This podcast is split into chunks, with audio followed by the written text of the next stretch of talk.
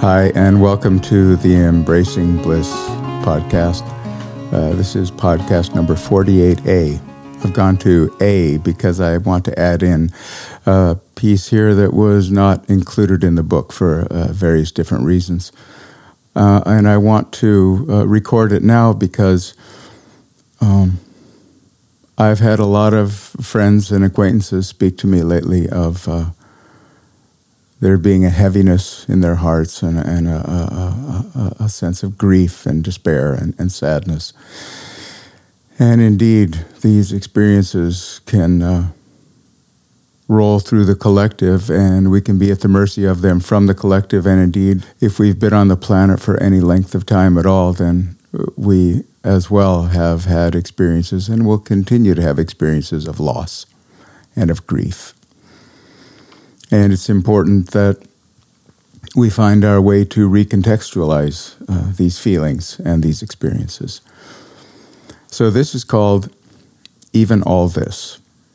And we begin with a quote from Deepak Chopra, Life After Death The Burden of Proof, which is a book that I, I really highly recommend.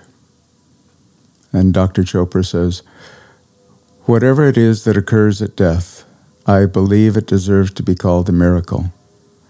The miracle, ironically, is that we don't die. The cessation of the body is an illusion, and like a magician sweeping aside a curtain, the soul reveals what lies beyond. Mystics have long understood the joyousness of the moment. As the great Persian poet Rumi puts it, death is our wedding with eternity. Now, the teachings of the East, of the Veda, uh, they say that life is eternal.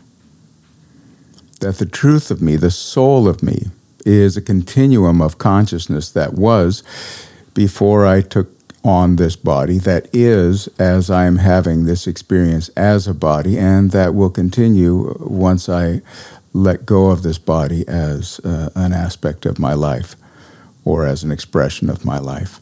Now, from this perspective, death is not the end of life, but rather a transformation of life from one form to another, like water becoming steam, becoming ice, becoming water again.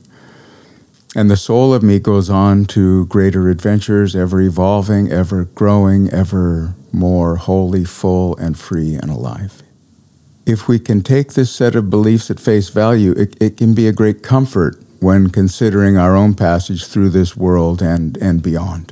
Then there's the death of others, the loss of a loved one, or the senseless death of our brothers and sisters because of someone's misguided attempt to give their own life meaning by taking the lives of others. This is the death that hurts, the, the, the ones we, we, we have to live through. Some would say that the soul itself never experiences a death they actually experience a birth into a new reality. It is, is those of us that are left behind that actually experience the loss, experience the death. But these are the deaths we must live through the, the deaths of our loved ones and the deaths of others, uh, especially those that are senseless. The ones we have to witness, the ones that push us through grief and rage and back again. And the ones that cause us to wrestle with our ideas of God or, or of not God, like how can a God allow this to happen? How can you claim there's a God when this sort of thing happens? These ideas of a world that is either nothing but despair and hopelessness, or one that is infinitely filled with meaning and waiting only for us to discover it. Where do we balance these ideas when confronted with death? There's the idea of assigning blame, of deciding to attack or not to attack, to fight or not to fight, the idea of what can I do to change things? How can I love even with this as a reality? Where is God? Why? Why this person? Why now? What the hell is wrong with this world? At the level of our humanness, uh, uh of our personality, of our nervous system experience, uh, at the level of this guy. These questions are all that matter. And most of them are without clear answers. Each of us must come up with our own approach, our own calls to action. There is no right answer to how to stand up to hatred and violence. There's no right way to walk through grief and despair and loss. We each have to discover our own way through moment by moment and day by day. Now, what Spirit can offer us, what the, the teachings of consciousness and Spirit can offer us in this passage through our darkness is the promise of healing and the knowledge that all things of our relative world experience have a beginning and a middle and an end.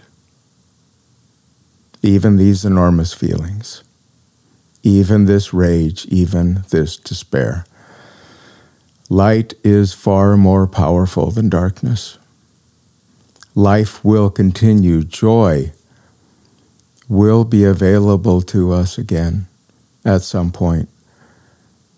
And it will be an even greater joy than before because, like our life itself, it will contain within it the certainty of sorrow and loss, the certainty of death, and our joy at that moment will be big enough to encompass even all this.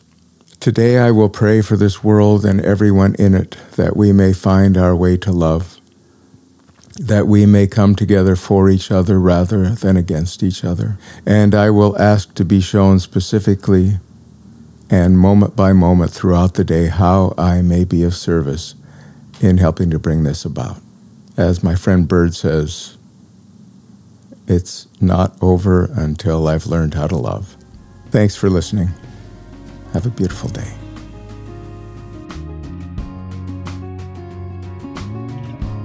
Thanks for listening to Embracing Bliss. I started this podcast and the book it's based on to offer a daily reminder to myself as well as to you that we have the freedom to choose happiness.